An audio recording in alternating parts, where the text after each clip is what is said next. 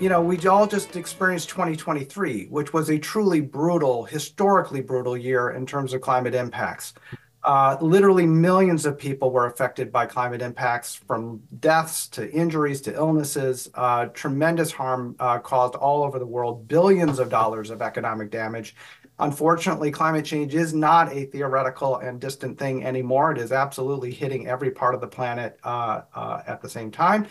And unfortunately, 2024 is looking very likely to be at least as bad, if not worse, uh, mostly because we still are in the middle of an El Nino. So it's just to say, the impacts and the reality of climate change is absolutely here.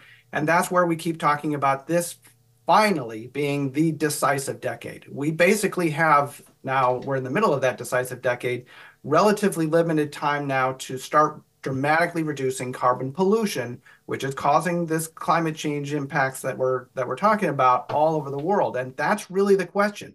Will humanity have the public and political will to do what is necessary to basically limit global warming to a relatively safe and stable climate.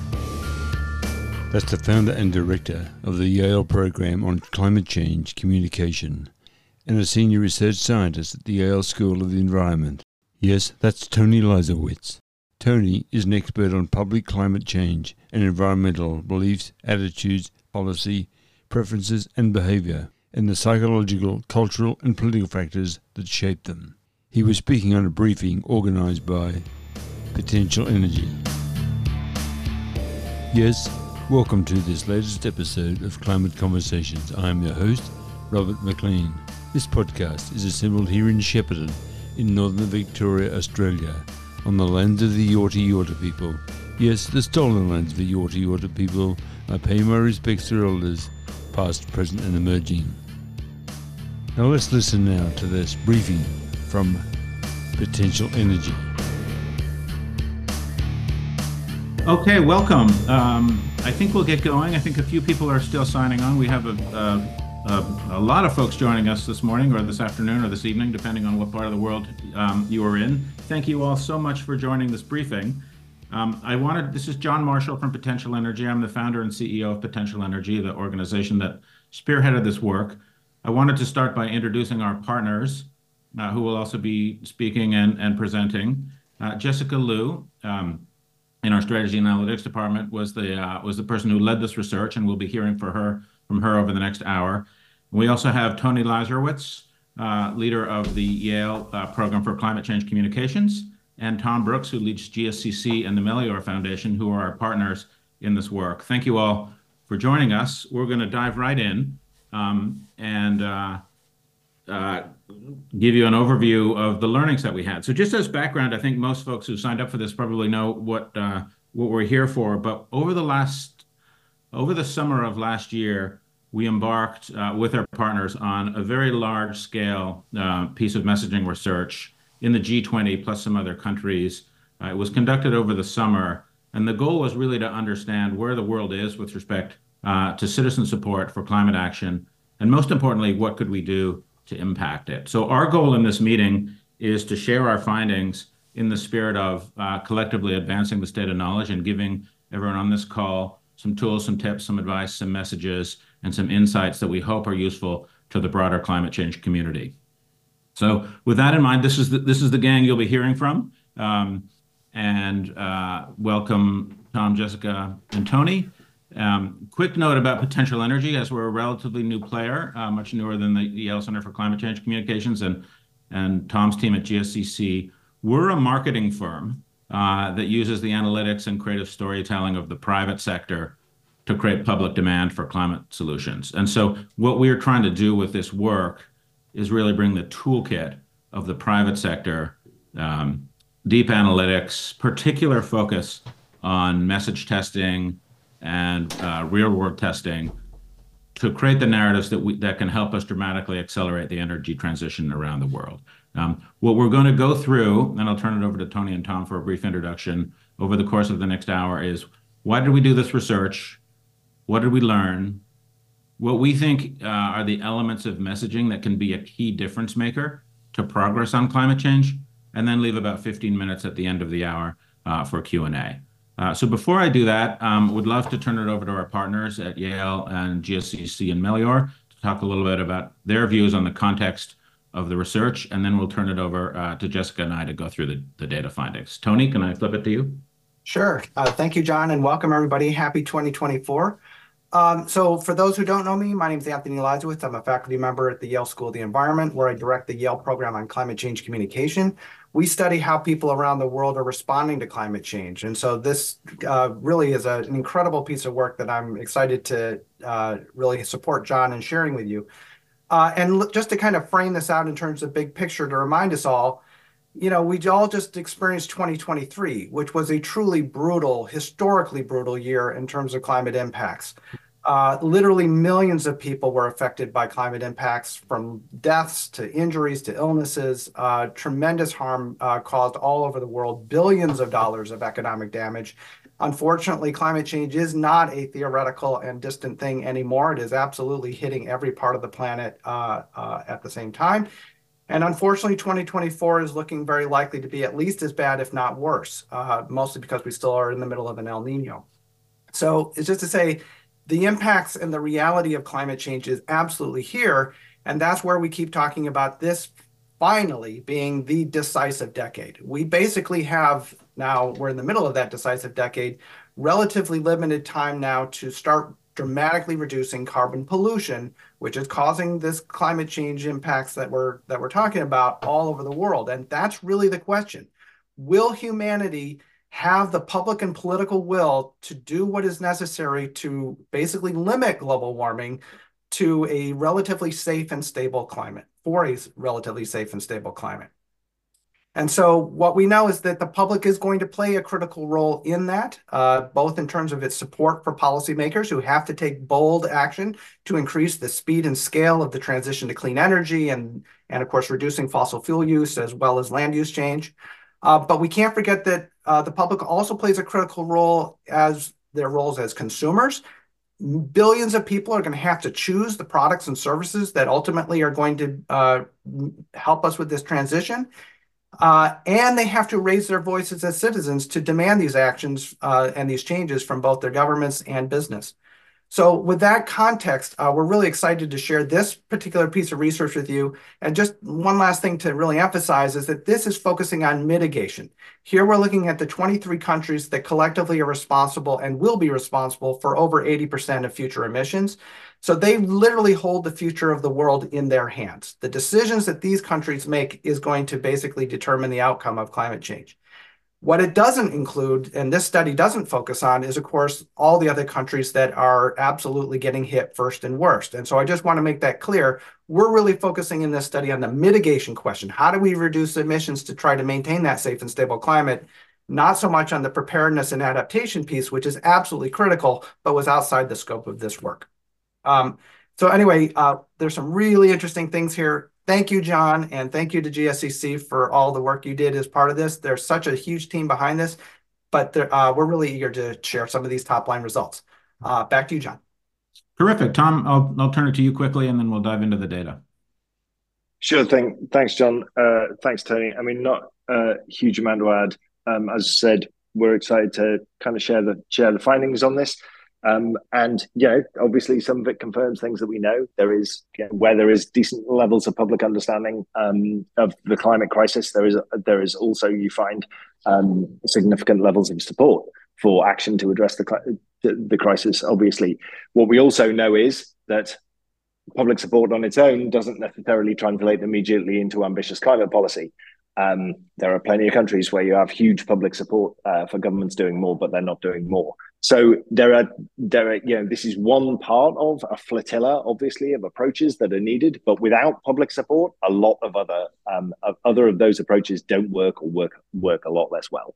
And so this is really key. And I think the other thing we were trying to look at with this research, and I think that you'll see it's it's proved very useful from that perspective, is framing. Essentially, is are there quite kind of are there frames that work across communities, across countries, even across regions even? Are there big frames that we know can carry particular types of messaging, particular work on you know, in insider work on kind of policy development or more more focused um, ab- advocacy and, and strategic communications work to support particular outcomes. And again, I think that this this this uh, attempt to kind of understand some of those frames, understand how they work across different communities and populations, um, is hopefully going to prove very useful. And we're uh, we're very happy to share it with the community, and, and I hope it can help support your work and existing. And uh, looking forward to hearing the questions that you may have um, in terms of in terms of how this this can help um, and other inputs on on how we should be using it to help the flotilla of approaches that is required to make change. Terrific. Thanks, Tom. Okay, let's dive in. Um, so I'm going to go through four things. Little little overview that I'll do on, on why we did this and then hand it over to Jessica. You know, I think we need to dramatically accelerate the transition. Our strong hypothesis or um, strong belief is that without the necessary uh, support, we're not going to be able to achieve that. And so what we um, really believe is that climate action at scale does depend on public support. The changes we need require active government leadership, and governments are rightly mindful of what their constituents will and won't support. So what we're trying to solve for uh, is uh, what are the messages that do that? I think just a quick note, like we as as potentially our energy background is a bunch of folks from the commercial sector who uh, are trying to bring that toolkit into climate change and we are radically people first. Uh, we are all of our insights are coming from what are we hearing, what are we measuring, what are we observing, what are we feeling, and we don't necessarily bring any preconceptions in here. We also test. Uh, we try and test as much as possible uh, from observing uh, how people react as opposed to acting how people feel, uh, asking how people feel. And so what you'll see in this research is a fair amount of randomized controlled trials. In our uh, campaign work that we do, We've served and measured about 3 billion ads, and we are looking to observe how different messages affect people, which is slightly different than a purely polling approach, which, which is asking people what they like and don't like. There's a significant amount of st- statistical measurement of message impact in this work. We also really believe that we need powerful human stories that move people, and fundamentally, all of our decisions of potential energy are driven by data. Okay, so hand it over to Jessica, who can go through the results uh, of the work.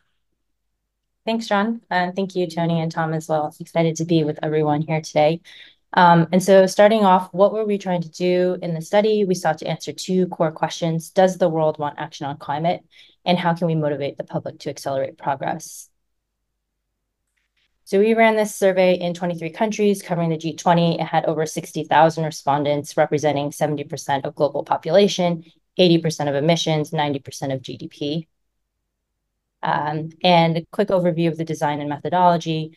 We measured baseline attitudes, conducted, as John was talking about, RCT to identify effective macro narratives, underlying principles and values and motivations. This study was an online study.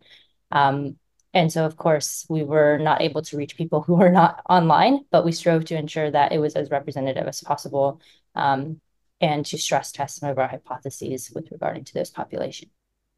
So, starting with the good news, or rather the silver lining, the world, in fact, does want action on climate. Uh, it seems simple, but it's worth emphasizing that after several years of our team's work on this, many, many hours in focus groups and testing, it does feel like something has changed. Something is changing, and that the moment is now. The data and the qualitative research both bear this out. It feels like the world is awakening to the crisis, uh, but now we actually have to fight the fight. Uh, the support that we found was overwhelming. Supporters outnumber opposers by eight to one.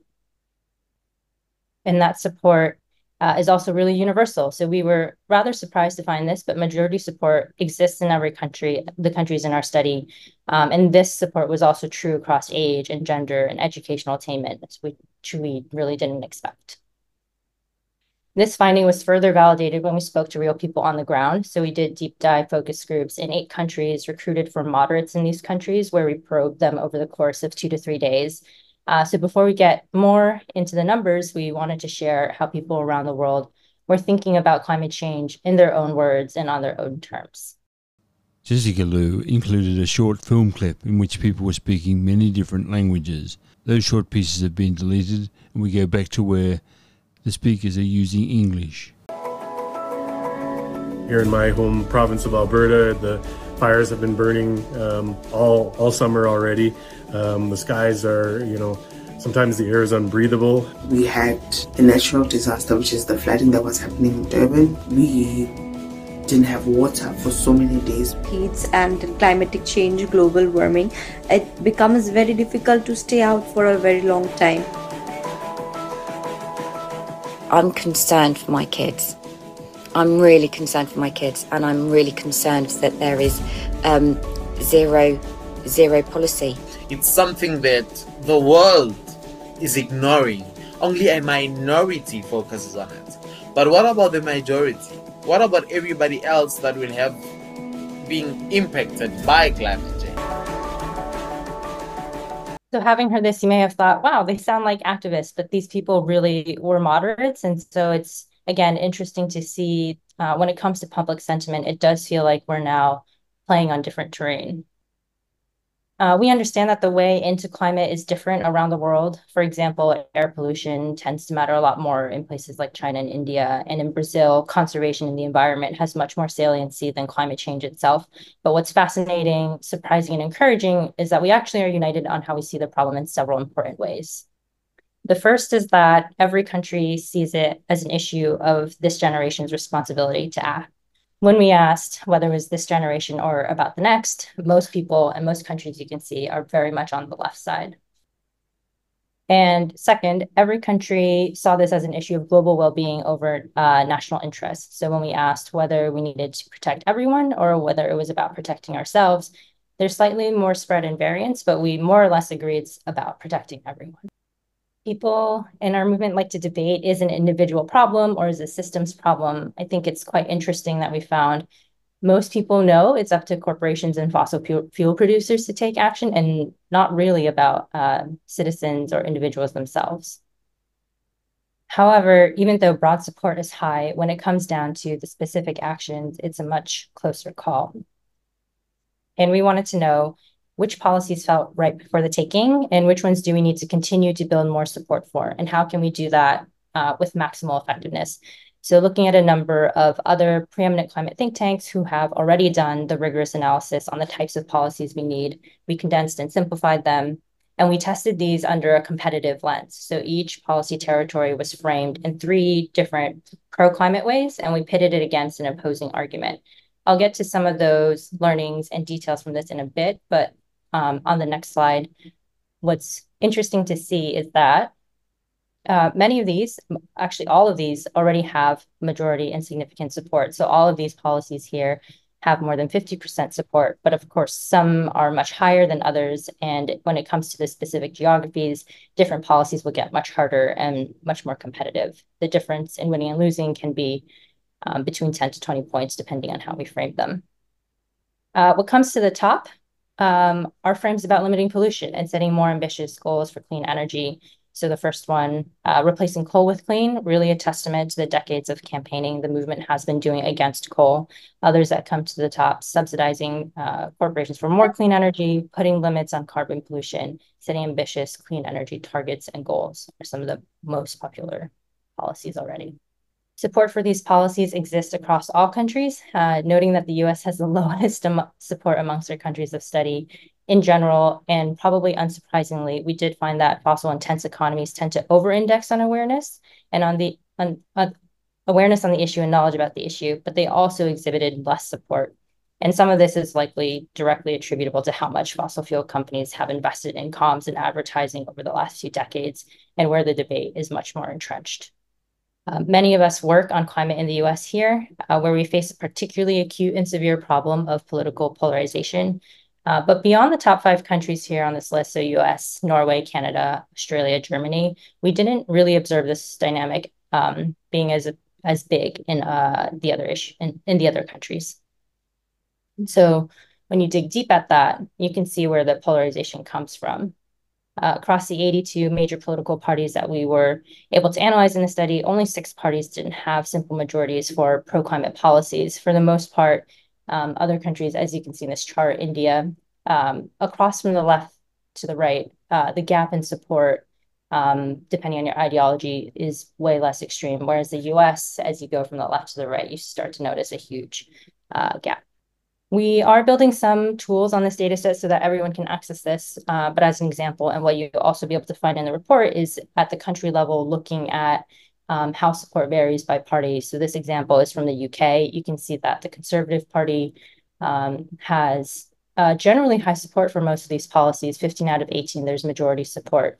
Uh, but the ones at the bottom, as an example, phasing out oil extraction or phasing out uh, fossil fuels are um, have less than simple majority support. And as another example, uh, in Brazil, you can see that there's high consensus and high support for something like replacing uh, coal with clean energy. Of course, Brazil's grid is already quite clean, so it's less of an issue. And where the battle becomes much harder are on those policies at the bottom, ending fracking, phasing out oil extraction. And so it becomes pretty clear that choosing where to play and what to say will matter a lot.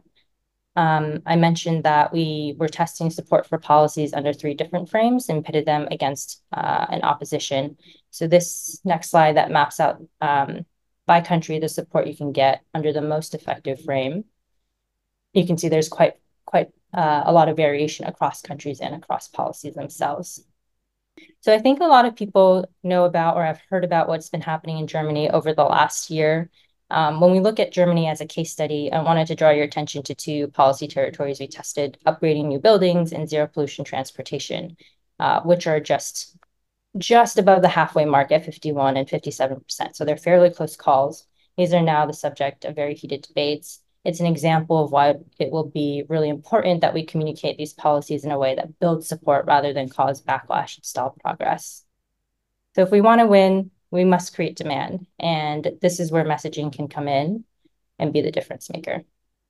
Um, one thing at Potential Energy that we've learned over and over again, we have to meet people where they are. As John likes to say, no one wakes up thinking, what a great day for some decarbonization. So when we think about the phrases and messages that we talk about in our bubble, stick to 1.5 for Paris to create jobs and growth, what we have to keep in mind is that the world does not speak climate. Um, and in fact, the majority believe that four degrees is the target um, that the UN has set to limit temperature, which I think we all know if that was reality would be very disastrous. Um, and so uh, I think keeping in mind, again, the world doesn't speak climate. Um, our messages about sacrifice um, aren't really going to work. So when we asked whether people needed to accept a lower standard of living um, to solve climate or whether we can solve it through technology and innovation, most people are inclined to agree with the right side, except for the French, which we're not quite sure why. But mm-hmm. uh, most people agree that tech and innovation will get us there. Ineffective frames, um, particularly ones about limiting choice or banning things, lose us critical support when it comes to actually winning the policies that we need. And so this is where I had mentioned earlier, the way that we describe these policies and communicate these policies can be a game changing um, tool to help us get these um, critical actions needed onto the ground. Um, and it often means, and the data suggests that these frames are not big enough and they risk backlash. So where does that leave us? Overall support is high, but as we've all seen, that doesn't translate directly into wins on the ground. None of this is happening in a vacuum. There are stories from our side, but there are competing stories from the other side. Um, but despite all this, we did find the most important thing that we were looking for, which is a big unifying narrative that taps into our shared motivations to make us more effective, to tip the balance, and ultimately help us win. Um, and essentially what we were looking for is a big why. Effective marketing, as John was saying, starts with people and their why. And the big why for climate isn't about jobs. It's not really about prosperity. Uh, it's not even about the cost of extreme weather, which is, um, though that is a good one. The big why for climate is uh, protecting the future for the next generation. That was 12 times more effective than some of these other reasons to act that we had asked. And so when we tested that, if you go to the next slide, we tested three mega narratives around the globe across 23 countries. Um, the first message around uh, later is too late. We need to act now to protect the planet for the next generation. A second message around making polluters pay about fairness and about accountability. And a third message, climate progress is here. Uh, how can we build a better future? Uh, we're already making progress towards our goals. When we tested those around the globe, what we found is that when framed in the right way, the urgent generational message that said later is too late uh, moved people everywhere. And so uh, I tend to have an understated presentation style, but I cannot overstate how significant this is. Um, they these are really big lifts. It was two and a half times the efficacy of our average message that we've put into our CTs. This was by far the most effective, the most universal message. In our marketing work uh, in the US, where we run campaigns against millions of people, we see this reflected in the billions of data points that we get back. That when we talk about this, uh, about the urgency to act for our kids, for what we love, uh, it is it moves people a lot. Um, and not only does it move people in the US, it moves people around the world. Um, it worked really well in all of our countries, particularly in Latin America and in Asia, where we saw a lift in the high teens. So we were increasing support by 16 to 17 to 18% in some cases. And so what that tells us is when we message climate well, we can move people. And it moved people across um, all segments, um, across men and women, across age groups. Contrary to expectations, older folks were just as persuaded as younger people. It moved people across education and income. But I think most importantly and interestingly, we saw it moved people on the left, center, and right. And so I think to us, the data is saying repeatedly, what is the thing that matters most? It's our love for the next generation, protecting all the things that we care about so that they have a livable and safe future. Jessica was talking to slides, and, and to actually be able to see them, the conversation made much more sense. This event was being recorded, and as soon as that's available, I'll put a link to it in the show notes, so check that out. Let's go back now to John Marshall. Thanks, Jessica. That was great. Really um, good stuff. So I'm going to just pull up a little bit and give some high level takeaways. I'm going to just present a couple of pages and then uh, we can open it up for Q&A. I think I always like to ask myself, what would I have guessed before we did this work? Would we have would we have seen? Um, and how is this different? And I think we we had a lot of debates internally uh, because we, we're certainly aware that the context, the political context, the cultural context, the social context, the extreme weather context is different country by country. And from our from our for-profit work, we always we always wonder, okay, to what extent can a unifying narrative work across different segments, or does one need more of a multi-brand play, or how do you think about this? And quite honestly, we were really surprised that in every single country, in every single segment, uh, in every rural, uh, uh, urban, rich, poor, less aware of climate, more aware of climate, a very simple, powerful message called "Later is too late" really moved people a lot. Like we're talking about double digit moves in these RCTs, and normally we see three to 4%. So point number one that I really want to land with the broader community is when we message well, we can really move the needle throughout the globe, and we need a lot more of that, especially in countries like in the developing world and the global south that don't hear a lot about climate.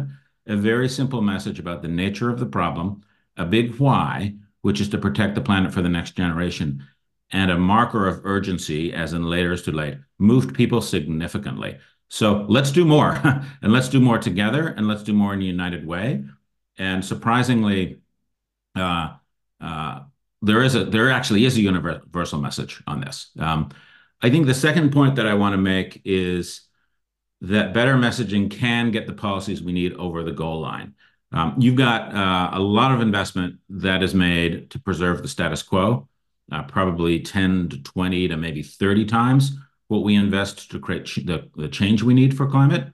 Uh, and as a consequence, we're probably not going to have the same amount of messaging resources, but um, we can lift the difference between a good message for a policy and a bad message for a policy is as much as 20 points.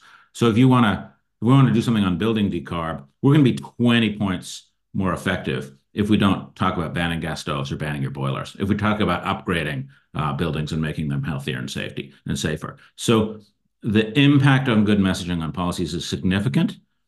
And if we had to boil it down to three things that we learned from this research, it would be radical simplicity, time to bail out on the greenhouse gases, net zero, decarbonization, 1.5 degrees, all that kind of stuff. Uh, push yourselves to not do it. It's not necessary. Go with frames that exist in people's minds already, like pollution frames, uh, and um, scrap the scrap the techno babble and and get out of the climate bubble. We have seen over and over again how much of a difference that makes, especially communicating climate as a pollution problem.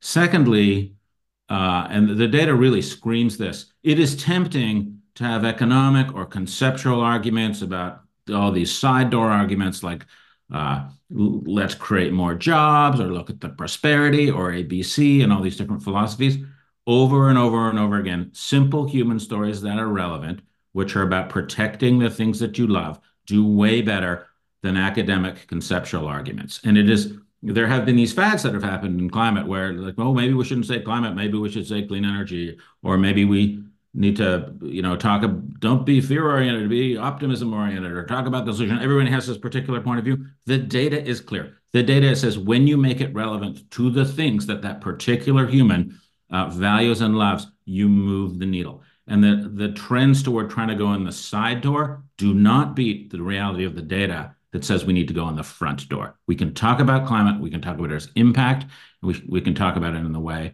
um, that we mention the things that matter to people. And I think the third really big learning uh, that the data screams to us, you know, from this study, but also from the many, many other things that we've done, is limitation is losing. We need to talk about abundance. We got to get rid of the words ban uh, or mandate uh, in all the different in all the things that we do. We may feel that that's important as climate communicators. What we feel doesn't matter. It's what the person on the other hand, end of the message feels, and the data is very clear that limitation is the losing argument. I think the third thing that I, have been mentioning here is the big why for climate isn't jobs, prosperity, or the cost of extreme weather. It's love for the next generation. That is true whether you're in Indonesia, whether you're in South Africa, whether you're in Brazil, or whether you're in the United Kingdom or any other country. It is a universal truth that the big why is talking about the things that people care the most about. In policy sectors, yes, we need to talk about jobs and economic growth and so forth, but we cannot let that bubble language bleed into the into the overall language. We need to start with consumers and start with what they care about. And you know, we're seeing 12 times more effective messaging about uh, protect the planet for the next generation than we are about jobs. We need to face up to the fact that uh, this is a much more effective message. And I think the final thing I'd love to land with you is we really like this line later is too late. I think it, it did extremely well as a tagline, and it has baked into it a thing that we in the commercial marketing sector really have come to know and love, which is a buy now urgency piece of it. And so later is too late has been a has been a line uh, that's done very well for us, and we highly recommend people using it. And you know, while it's a sort of a potential energy asset, we would love to see the community use this line more uh, because we do see that it creates a significant amount of support and putting some urgency into the messaging seems to work very well. I think in a lot of environmental problems, your average person thinks, well, we'll get to that at some point in time, but I've got other problems I need to think about. I got I got, you know, health care problems or uh, inflation problems or real problems in real life. When you put an urgency into the message like we do with Later is Too Late, it actually has a really good efficacy. So those are some takeaways. I want to pull up on one other one other thing that I thought was important to share with the overall communications community, um, that these three things matter a great deal, and we would just encourage and coach people to think about them. One, there is no substitute for simplicity and repetition. We do not need new messages. We need the same simple messages over and over and over and over again. And I think that climate uh, climate change is such a hard problem. It tends to attract a very bright group of people, and this bright group of people sometimes is in, on the search for lots of innovative messages.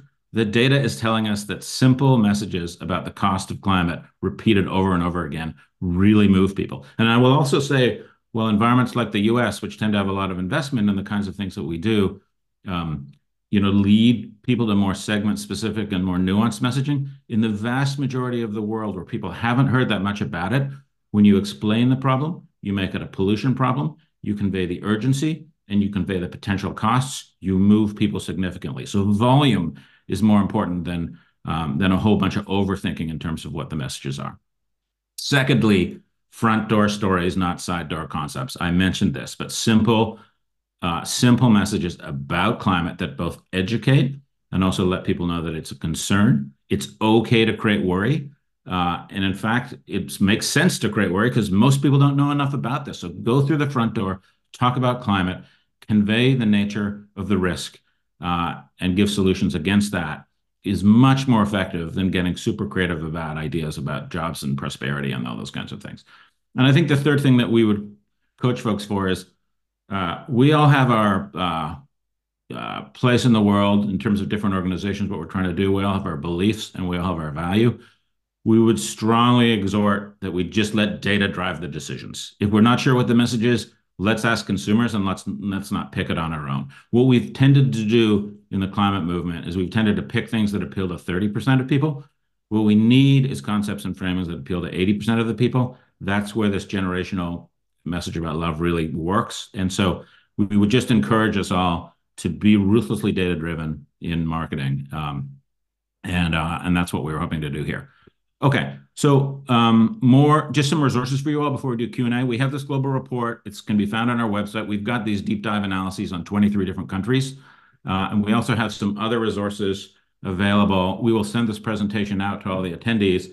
The full report's on our website. In February, we'll have a tool on the website to be able to search the whole data set by country.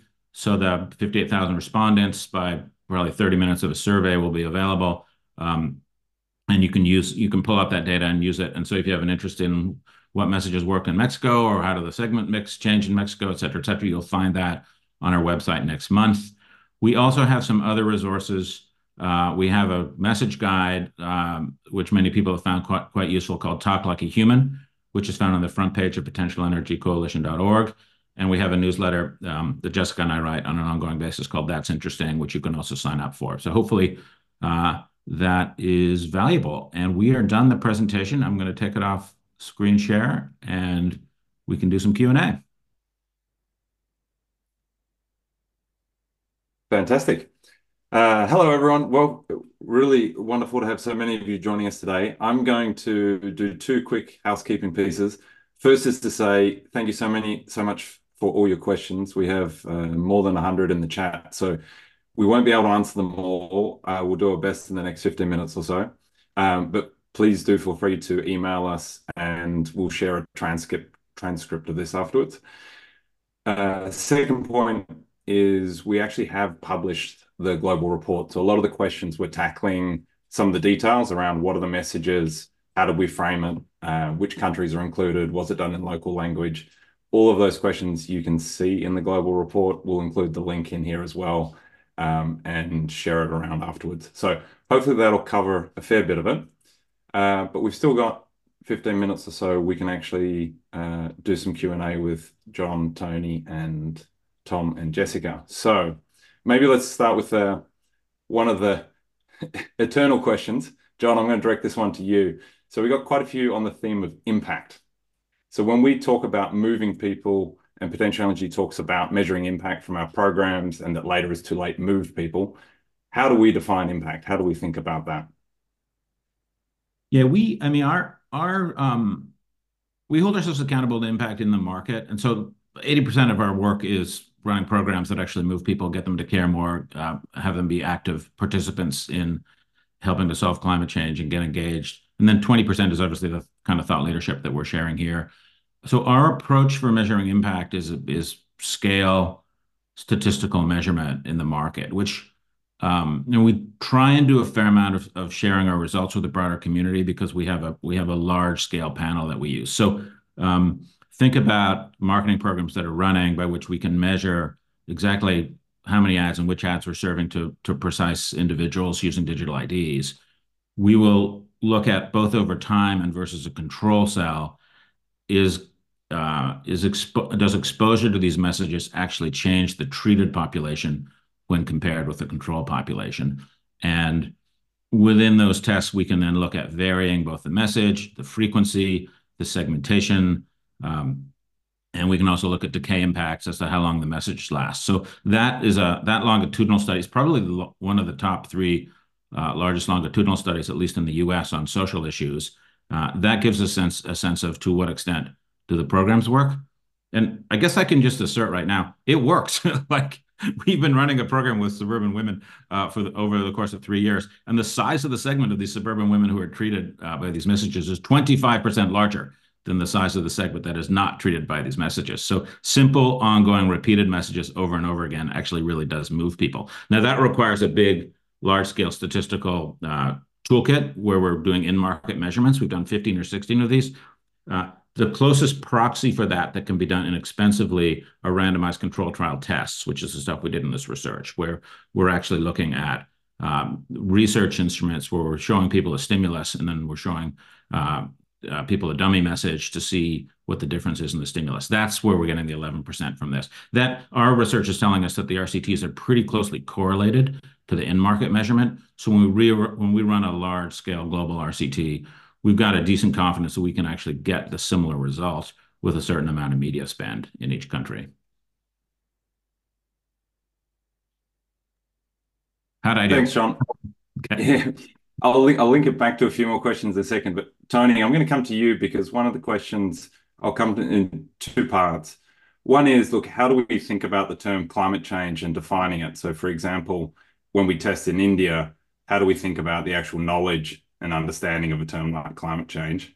And maybe if I link that to the second part, um, which is then when you look at a lot of your research tests, the awareness and the understanding, just how do you how do you compare these two pieces of the competitive message testing on action versus awareness and understanding? Yeah, thanks. Uh, great questions. And I can see a variety of other items in the Q&A uh, that are related. So let me take a big step back and say that in terms of our global scale research, and we've seen this pretty consistently over the past decade, is that there's still, we estimate, about 2 billion people who've never heard of climate change. Okay? So after all the science and all the media coverage and all the geopolitical meetings and so on, you still have a sizable proportion of humanity that knows little to nothing about the issue. And even those that have heard of it often don't understand the fundamentals. Like they they may understand that it's real and that it's serious, but crucially, and this is another question that's showing up in the chat, many people don't understand that it's caused by primarily by the burning of fossil fuels. So yes, there is still some fundamental, let's call it climate literacy, that still needs to be done uh, Uh, around the world and including in countries like the United States. There are still many people here in the U.S. that don't fully understand uh, what the causes, the consequences, and and certainly what the solutions are. So I would say this, you should see this as part of that larger uh, effort.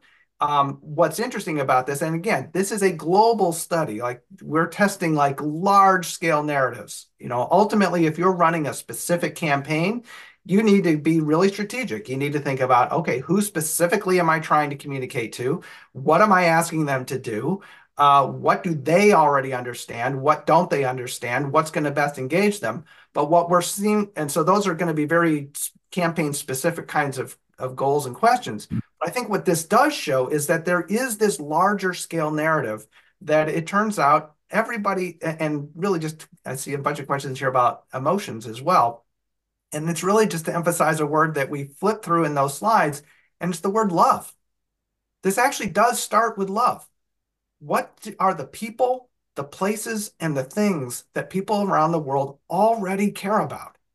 And then how do we help them connect what is, for most of them, this abstract concept, climate change, to those things that they already care passionately about? And one of the few advantages of climate change as an issue is that it does connect to absolutely everything we care about. Okay? Whether it's your favorite foods or your health or the economy and jobs or national security or whatever, and especially as we're finding here, your love for your own kids, um, all of those are pathways to engaging people on climate change. So I just want to say it's that emotional core that we often forget, as John was referencing, when we get into you know, all the important policy debates and economic debates. Those are all vitally important, but those are not conversations that are appropriate for the vast majority of humanity. I see a question in the chat that I'd like to tackle. I know you're facilitating, Tom, but I'm going to dive in. Dive in. The next one. Um, A smart question. I worry that the urgency message gets old quick. Uh, boy, that cried wolf effect. Do you have thoughts on how we can combat that and ensure it's a winning message doesn't get old and lose its value? Um, and I'd love to hear Tom and Tony's view on this, but I think it's uh, it's come up uh, in a few time a few times. Um, I have a very simple maxim for this, which is speak the truth and then explain people why and give them the give them the underlying reasons for this. And when people understand the gravity of the situation and the nature of the cause and the amount of time that we actually do have, they really do respond. And so I, I am not in the school that says worry about uh, overdoing urgency. I don't think one should do crisis. Uh, and I think you need to back it up with facts and grounding that don't feel overly um, uh, overly biased, but feel respectful and educational and so forth. But it is an urgent situation.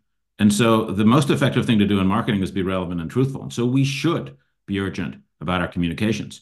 Uh, and I'm just telling you analytically that putting some urgency into the communications and putting a time bound on it works really well. And you know, I, I do think for the vast majority of people, uh, the real issue is that they don't understand the issue well enough. And, and yes, it's to some extent they don't know what to do, but it's mostly that they don't understand the issue well enough. And understanding the the urgency of the issue really is effective. Now, what I will say is that in in the in the U.S. context, if it feels like there's a political motivation, crisis, crisis, crisis, you've got to do something now, we do see backlash.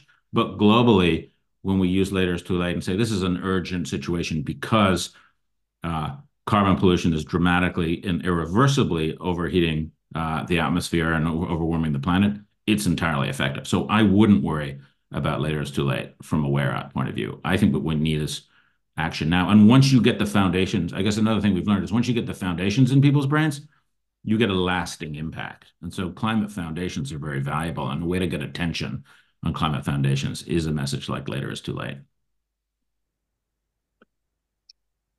Tom, do you want to say something about that or? Yeah, just just to come in briefly, I think I mean just a couple of things on on how it relates. And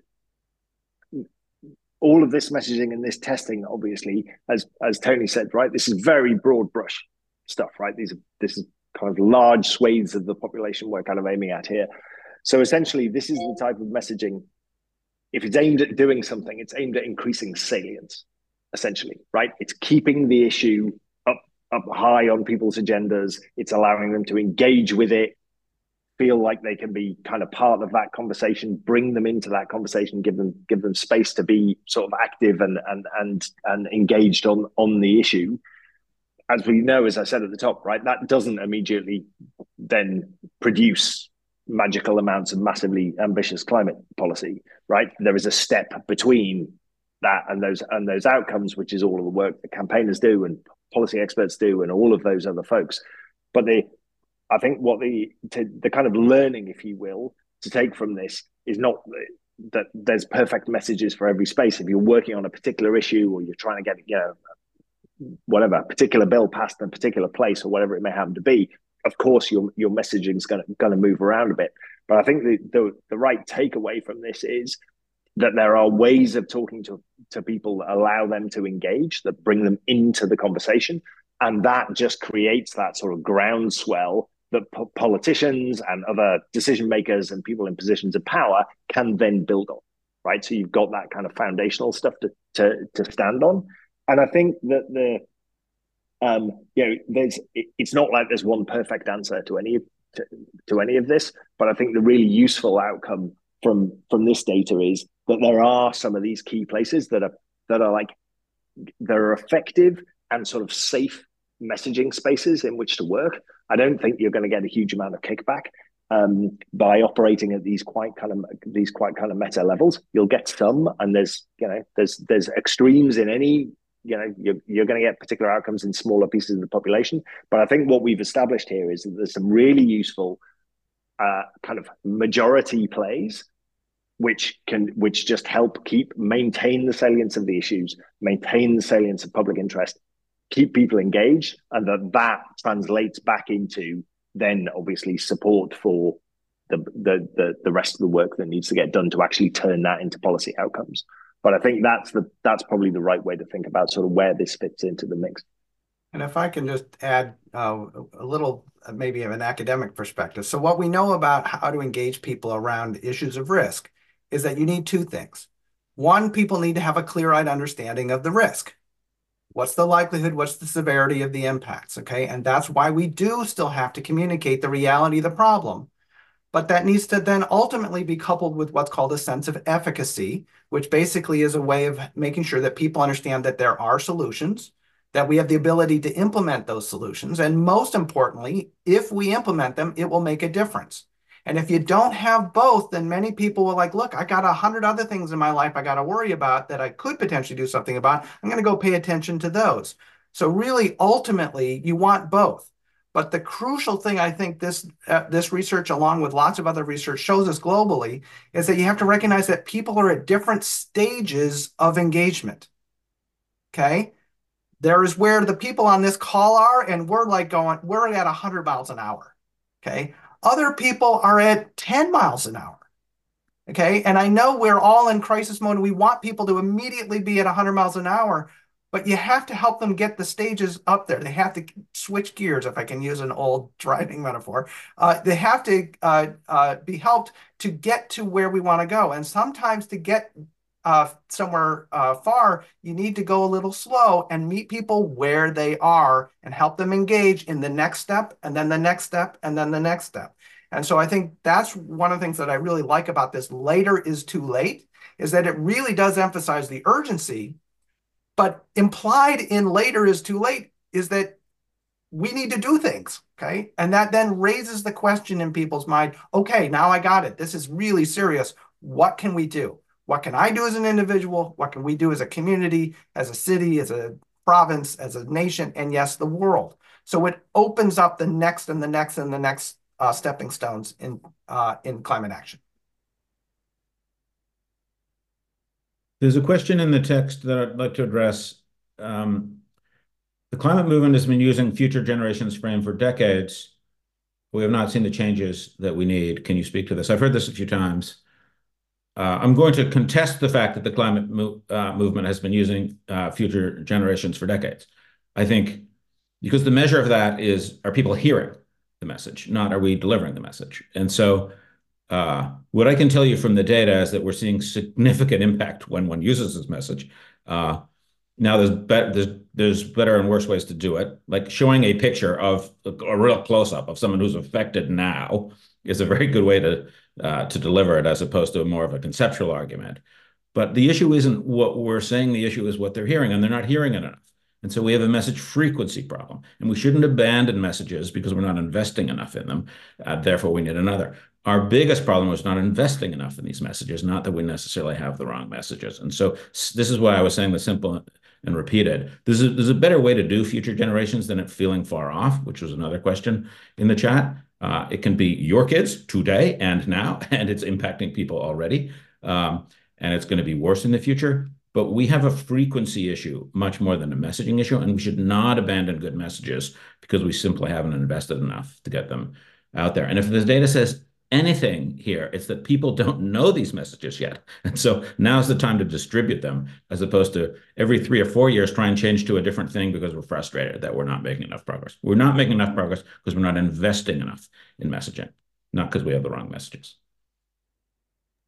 Uh, I, I, just want to amen. Uh, and this is said as someone who spent 30 years, you know, doing all this work about who are the right audiences and how do we best frame the message and what messenger to use and what words and all that is important, but it pales in significance to the fundamental problem, which is not quality, but quantity.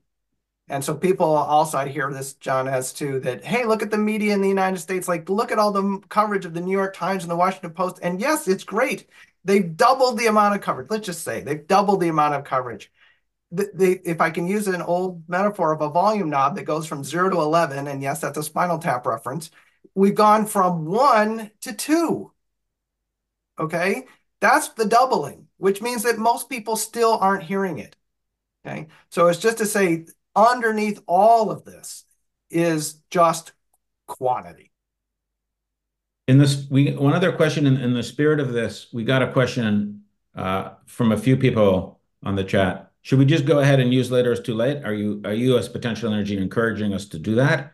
Um, we like the message. We have a website called laterstolate.com, and we have a trademark on the message, and we would like you to use it. Uh, we would prefer if you use it with best in pra practice climate communications. So we would prefer if it's used in a non-political way that's extremely human, uh, that meets people where they are, uh, and feels like it's a broad-based agenda that goes after large majorities of the population as opposed to narrower, but we would encourage you to use the message.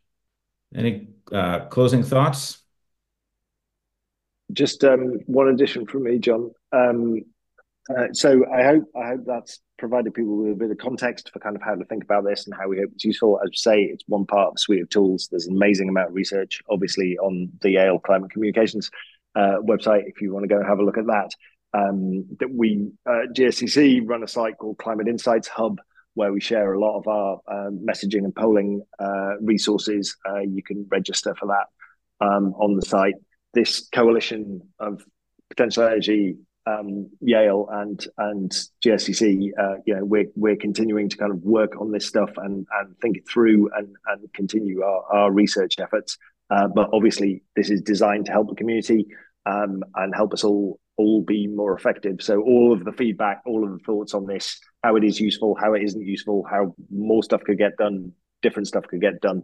Please do feed it back in because it may also be that we've got other resources um, in some of those places that can. I've seen there's a bunch of interesting questions in, in the chat that which would would benefit from other um, pieces of research that have already been done. But yeah, just to say thanks very much for taking the time, and thanks very much, Jessica, also uh, for the great presentation. Beautiful job. We will try and do a continued series of these briefings. And so thank you all for signing up. You're now on the list. We will let you know when the data is available on the website. And we'll be back in touch with future uh, future briefings that we can do as a group. Thank you all for joining. Yes, that was rather special, John. Thanks for putting it together. Yes, we reached the end of this episode of Climate Conversations. It was rather special to have you along, so thank you so much for your company. And remember, later is too late. Now, I'd love you to follow this podcast because if you do that, you'll be alerted every time I publish a new episode. Beyond that, I want to know what you think about this podcast, so please email me at r.mclean, the number 7, at icloud.com. Good or bad, please let me know. I'm keen to know how I can make this podcast better. Also, I really want you to share this podcast. Put it on your networks. Let everybody know what's being talked about, who's saying what, why they're saying it, what it means, and what role they can play, what they can say, what they can do, and what influence they can have. Now, please don't forget to check out the show notes as there'll be some links in there to things that were discussed today. Now, until we talk again, please take care, stay safe, and please be kind, for everyone you meet is fighting a great battle. Now, you stay safe and take care.